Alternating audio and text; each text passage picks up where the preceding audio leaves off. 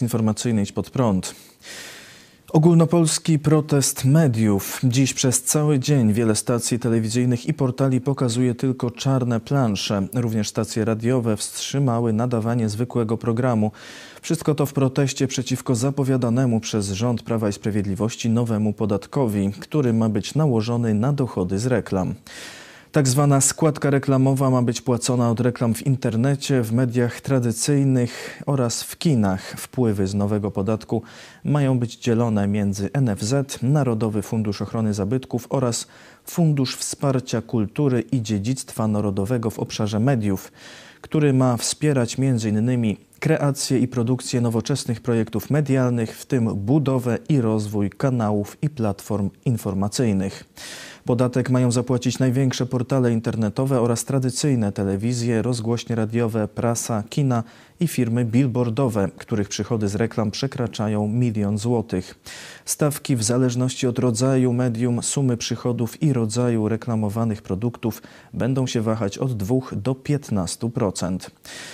Premier Mateusz Morawiecki przedstawia nowy podatek jako odpowiedź na ekspansję dużych firm technologicznych takich jak Google czy Apple. Mamy tutaj takie wielkie firmy jak Apple, Google, Facebook, e, Amazon, ale ile one podatków płacą w Rzeczypospolitej na przykład, albo we Francji, albo w Niemczech? I warto, drodzy Państwo, takie ćwiczenie wykonać. Bo otóż okaże się, że bardzo niewiele. Mało tego, one korzystają z rajów podatkowych, dlatego najpierw w ramach Rady Europejskiej, na, podczas dyskusji w, na OECD, zaczęliśmy pytać wspólnie z e, przywódcami innych państw członkowskich Unii Europejskiej, jak to jest, że te wielkie firmy nie płacą tu w Europie podatków. No więc weszliśmy w dialog z tymi firmami. Ten dialog się przedłużał, trwał dwa lata. Obiecano nam coś na koniec 2020 roku. Cierpliwie czekaliśmy do 2020 roku. Ale okazało się, że to była tylko gra na czas. I dlatego śladem Francji, śladem Hiszpanii, e, Włoch. Nie chcemy już dłużej czekać i wdrażamy rozwiązania, które mają w znacznym stopniu odpowiedzieć na ten nowy cyfrowy świat.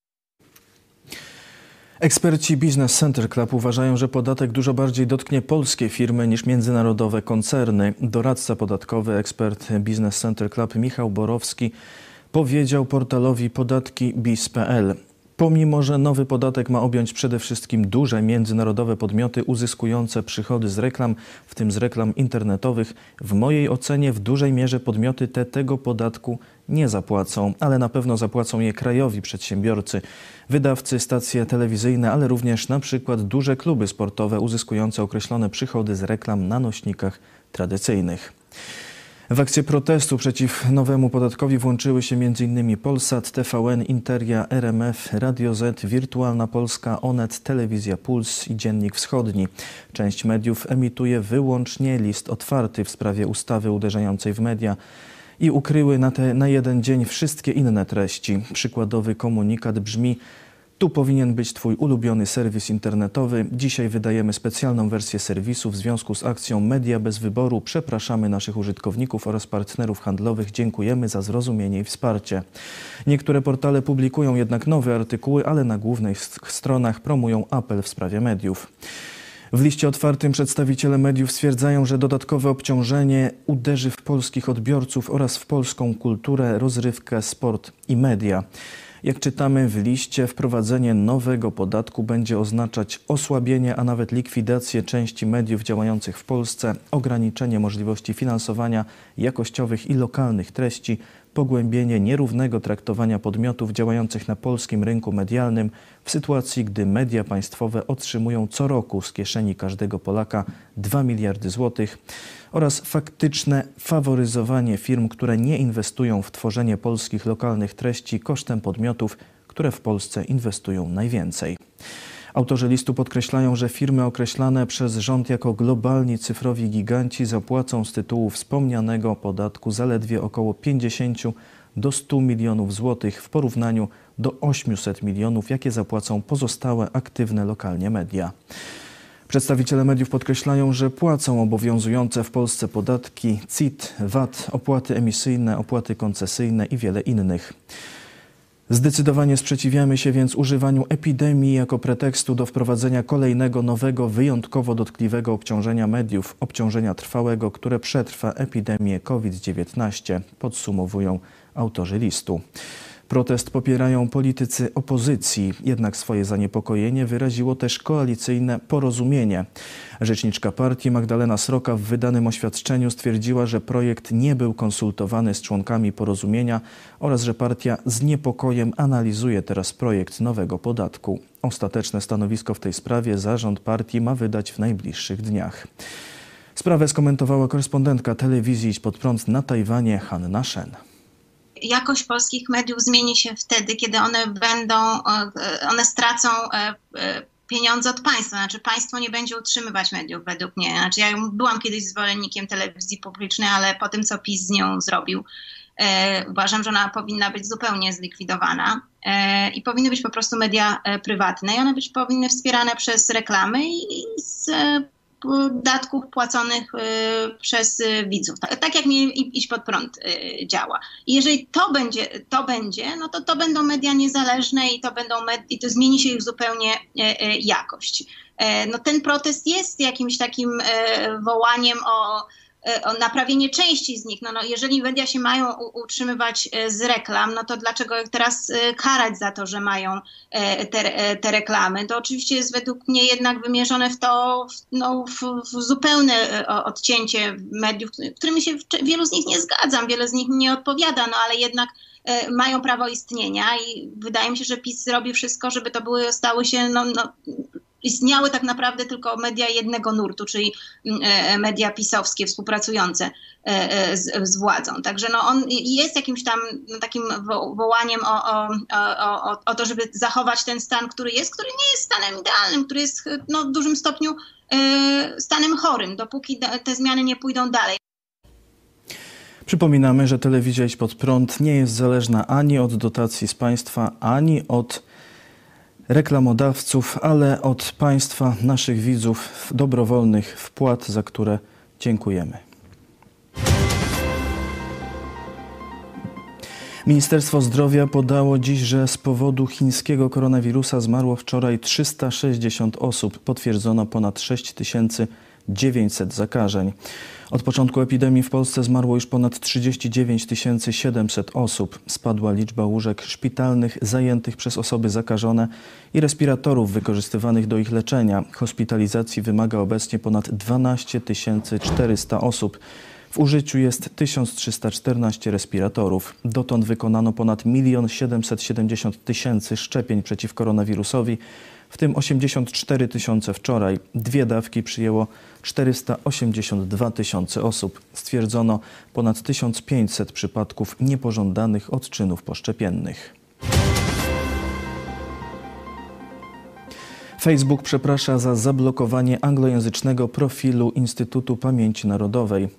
Facebook odblokował profil IPN-u, na którym opublikowany był post dotyczący niemieckich zbrodni na polskich dzieciach. Post został opublikowany 15 maja zeszłego roku, w 80. rocznicę wydania niemieckiego dokumentu pod tytułem Kilka myśli o traktowaniu obcoplemieńców na wschodzie. Facebook wyjaśnił, że blokada profilu była spowodowana błędem zautomatyzowanych narzędzi i przeprosił za wszelkie niedogodności. Porażka szczytu Europy Środkowo-Wschodniej z Chinami. We wtorek odbyło się spotkanie przywódców państw naszego regionu z przywódcą komunistycznych Chin Xi Jinpingiem. Padło wiele słów o zacieśnianiu i rozszerzaniu współpracy i otwieraniu chińskiego rynku na produkty z Europy. Jednak nie uzgodniono żadnych konkretnych wytycznych co do funkcjonowania inicjatywy 17 plus 1 skupiającej kraje Europy Środkowej i Wschodniej oraz Chiny. Polski Instytut Spraw Międzynarodowych podkreśla, że państwa europejskie były na szczycie reprezentowane na najniższym szczeblu od momentu powstania 17 plus 1. Aż sześć z nich ograniczyło się do udziału tylko ministrów.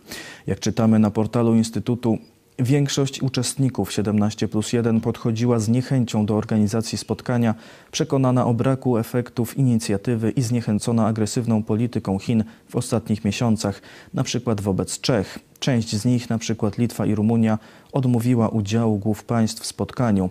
Chińska Republika Ludowa zwlekała z potwierdzeniem szczytu, licząc na zmianę ich reprezentacji. Chciała też zachęcić inne państwa do udziału. Autor analizy Marcin Przychodniak podkreśla, że dopiero po sprzeciwie Polski i państw bałtyckich odwołano zaproszenie dla Aleksandra Łukaszenki. Szczyt potwierdził, że w ramach inicjatywy nie funkcjonuje współpraca wielostronna, a 17 plus 1 ma dla Chińskiej Republiki Ludowej głównie znaczenie wizerunkowe oraz jako kanał komunikacji. Dotychczasowy brak znaczących efektów współpracy w 17 plus 1, głównie gospodarczych, sprawia, że dla wielu członków inicjatywy deklaracje SI złożone podczas szczytu, np. zwiększenie importu z Europy Środkowej, są mało wiarygodne i odbierane przede wszystkim jako dążenie do realizacji interesów Chin podsumowuje analityk Polskiego Instytutu Spraw Międzynarodowych.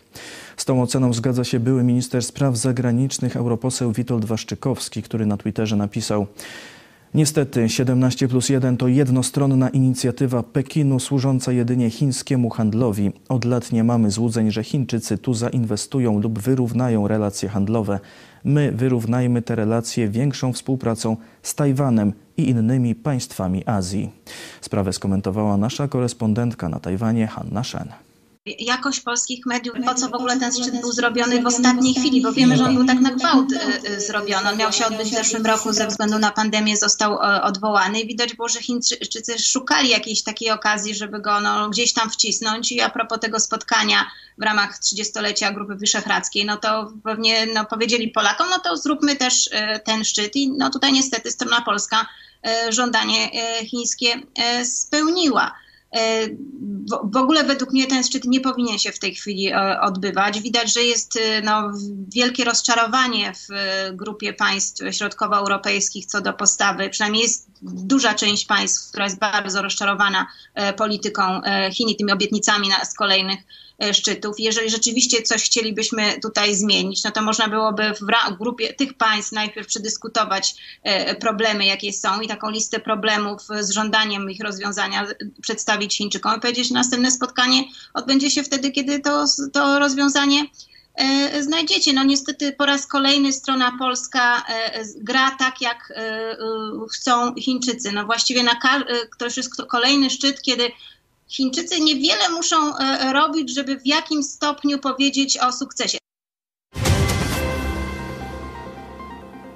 Niemcy próbowały przekupić Stany Zjednoczone w sprawie Nord Stream 2. Organizacja ekologiczna Deutsche Umwelthilfe ujawnia, że dotarła do dokumentów potwierdzających, iż rząd niemiecki proponował administracji amerykańskiej gigantyczne kwoty w zamian za zgodę na budowę Nord Stream 2.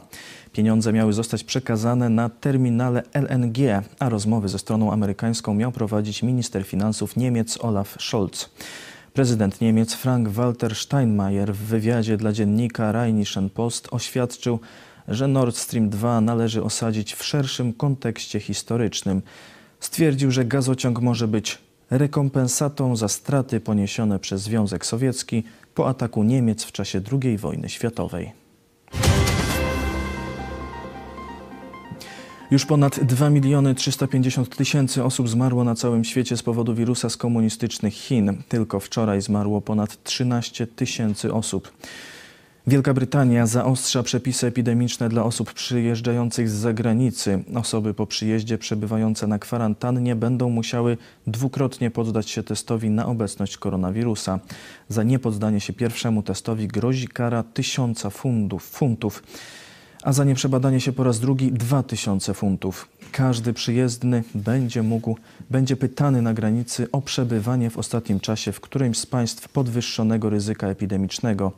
Za zatajenie takiej informacji grozić może do 10 lat więzienia. Przepisy mają wejść w życie 15 lutego. Przewodnicząca Komisji Europejskiej chwali Polskę za sprawny proces szczepień. Ursula von der Leyen podczas dzisiejszego posiedzenia Parlamentu Europejskiego wskazała Polskę jako przykład państwa sprawnie przeprowadzającego proces szczepień przeciw COVID-19. Stwierdziła, że w Polsce 94% pracowników medycznych i 80% mieszkańców domów opieki zostało zaszczepionych do początku lutego. Za inne przykłady podała Danię i Włochy, mówiąc, że te trzy przykłady pokazują, że w wielu częściach Europy kampania szczepień nabiera, nabiera tempa. W przemówieniu przyznała także, że Unia Europejska zbyt optymistycznie podeszła do sprawy dostaw szczepionek przeciw koronawirusowi. Faktem jest, że do tej pory w walce z wirusem nie jesteśmy tam, gdzie chcemy być. Za późno autoryzowaliśmy, byliśmy zbyt optymistyczni, jeśli chodzi o masową produkcję i być może byliśmy zbyt pewni, że to, co zamówiliśmy, przyjdzie na czas, zastrzegła von der Leyen, dodając, że Unia Europejska nie doceniła problemów związanych z masową produkcją szczepionki. W normalnych warunkach potrzeba 5-10 lat, żeby wyprodukować nową szczepionkę. My to zrobiliśmy w 10 miesięcy. W pewnym sensie jednak nauka wyprzedziła przemysł. Nie da się zbudować fabryki z dnia na dzień, powiedziała przewodnicząca Komisji Europejskiej. Parlament Europejski przegłosował dziś wdrożenie instrumentu na rzecz odbudowy i zwiększania odporności. Ma to być fundusz wykorzystany do walki z gospodarczymi skutkami kryzysu epidemicznego. Fundusz ma wynosić 750 miliardów euro. 582 europosłów opowiedziało się za jego przyjęciem, 40 było przeciw, 69 wstrzymało się od głosu. Podczas przyjmowania funduszu Parlament Europejski zastrzegł, że państwa, którym zostaną przyznane środki, będą zobowiązane przekazać przynajmniej 37% funduszy na cele klimatyczne oraz przynajmniej 20% na rozwój cyfryzacji. W świecie zachodnim pojawia się coraz więcej głosów poddających w wątpliwość wyniki badań Światowej Organizacji Zdrowia nad pochodzeniem koronawirusa przeprowadzonych podczas wizyty ekspertów w komunistycznych Chinach. Rzecznik prasowy Białego Domu Jen Psaki powiedziała wczoraj, że administracja Joe Bidena oczekuje na możliwość dokładnego przeanalizowania danych zawartych w raporcie Światowej Organizacji Zdrowia. Widzieliśmy doniesienia medialne na ten temat, wyraziliśmy zaniepokojenie wynikające z potrzeby pełnej przejrzystości i dostępu wszystkich informacji posiadanych przez Chiny i WHO dotyczących najwcześniejszych dni pandemii. Chcemy przyjrzeć się tym danym, ponieważ nie braliśmy udziału w planowaniu i przeprowadzeniu badań, powiedziała Psaki. W raporcie WHO pada stwierdzenie, że niezwykle mało prawdopodobne jest, aby wirus COVID-19 powstał w laboratorium w chińskim mieście Wuhan. Brytyjski poseł partii konserwatywnej Tobias Elwood twierdzi, że raport z dochodzenia Światowej Organizacji Zdrowia w Chinach jest całkowitym wybieleniem. Biorąc pod uwagę dewastację globalnej gospodarki i liczbę ofiar tej pandemii, nigdy więcej nie można pozwolić na to, by kraj odpowiedzialny za jej wybuch mógł przeszkadzać w międzynarodowym śledztwie przez pełne 12 miesięcy, stwierdził Elwood, cytowany przez tabloid The Sun. Australijski senator Matt Canavan powiedział z kolei, że prawdopodobnie nigdy nie poznamy prawdy, bo Chiny nie działały całkowicie przejrzyście. Wnioski badaczy WHO z wizyty w Chinach krytykują też naukowcy. I jedyne informacje, jakie pozwalacie brać pod uwagę, pochodzą od tych samych ludzi, którzy mają wszystko do stracenia, ujawniając takie dowody, powiedział mikrobiolog z Uniwersytetu Stanforda David Relman w rozmowie z Washington Post. Brudna energia z Polski ratunkiem dla zielonej Szwecji. Najsurowsza od kilku lat zima spowodowała, że władze Szwecji zdecydowały o uruchomieniu rezerwowej elektrowni na olej opałowy w Karlsham na południu Szwecji. Podjęto także decyzję o imporcie energii nazywanej w Szwecji brudną, gdyż jej źródłem jest węgiel m.in. z Polski, Niemiec czy Litwy. Pontus Demar, przedstawiciel szwedzkiego operatora sieci przesyłowej Svenska Kraftnaft, powiedział: Szwecja w ostatnich latach zainwestowała w energetykę wiatrową i latem sprzedaje nadwyżkę zielonej energii. Problem jest jednak zimą, kiedy potrzebujemy najwięcej energii. To akurat siłownie wiatrowe produkują jej relatywnie mało. Wraz z ograniczeniem energetyki jądrowej staliśmy się bardziej zależni od paliw kopalnych. W ubiegłym tygodniu zapotrzebowanie na energię elektryczną w Szwecji pobiło rekord zimy i w godzinie szczytu niedobór mocy wyniósł 1700 MW.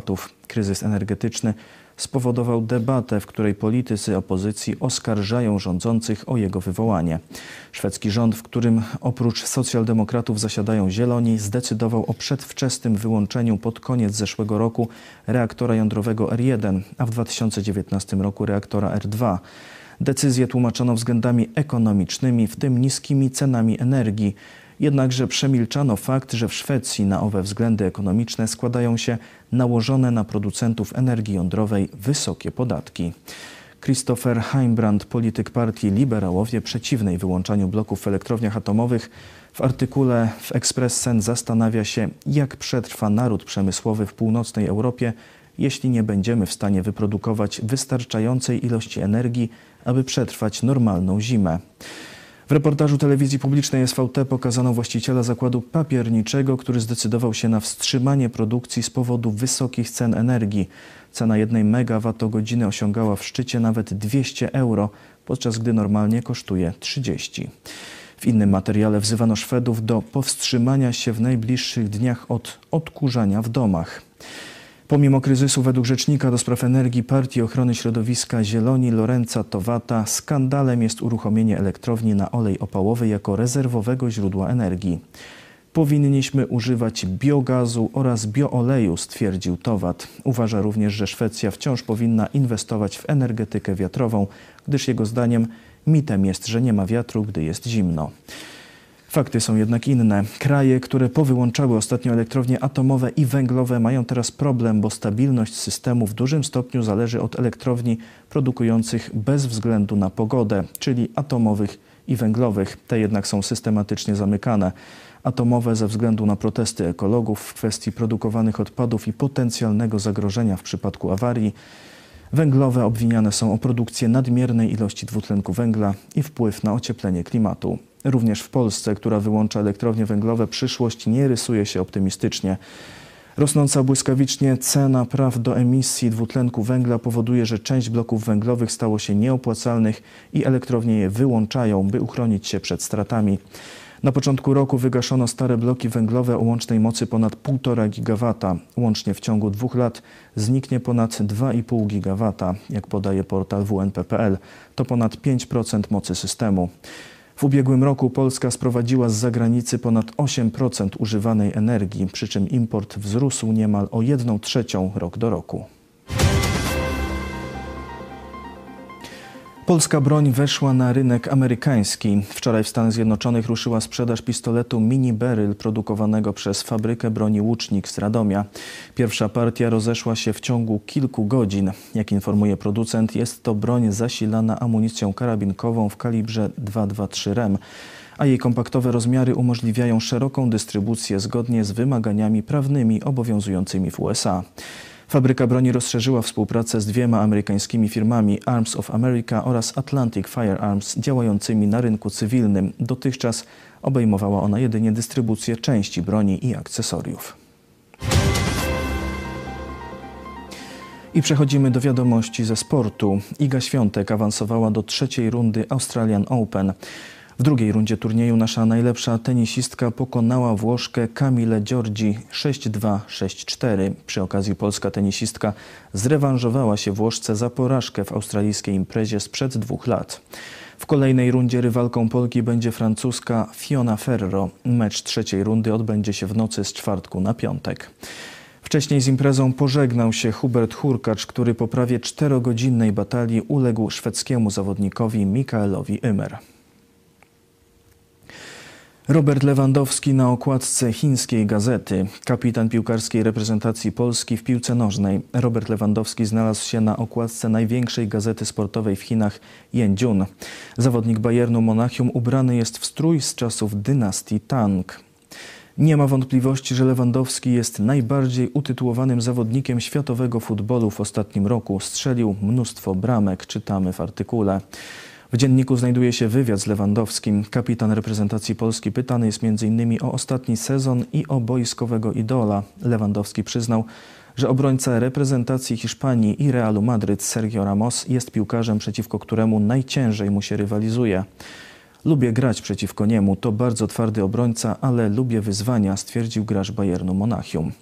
Napastnik reprezentacji Polski od dłuższego czasu buduje swój wizerunek w komunistycznym państwie. Często na Instagramie zamieszcza zdjęcia z wakacji spędzonych w Chinach. Ponadto jest ambasadorem chińskiej firmy telekomunikacyjnej w Europie. Bójka w NBA. Do bójek wśród kibiców dochodzi głównie podczas meczów piłkarskich. Tym razem taki incydent miał miejsce w najlepszej koszykarskiej lidze świata. Do starcia doszło około 6 minut przed końcem spotkania między Houston Rockets a San Antonio Spurs. W hali Houston doszło do wymiany zdań między kibicami, którzy następnie rozpoczęli regularną bójkę. Po kilku minutach kibiców uspokoili policjanci. Zarówno osoby zaangażowane w całe wydarzenie, jak i osoby postronne nie miały na sobie maseczek ochronnych. Teksas jest jednym z czołowych stanów pod względem ilości osób zakażonych koronawirusem. Ostatecznie mecz wygrała drużyna San Antonio, która pokonała gospodarzy 111 do 106. To wszystko w tym wydaniu serwisu. Dziękuję Państwu za uwagę. Kolejny serwis jutro o 19. Życzę spokojnej mocy, nocy, a jutro także smacznego. Do zobaczenia.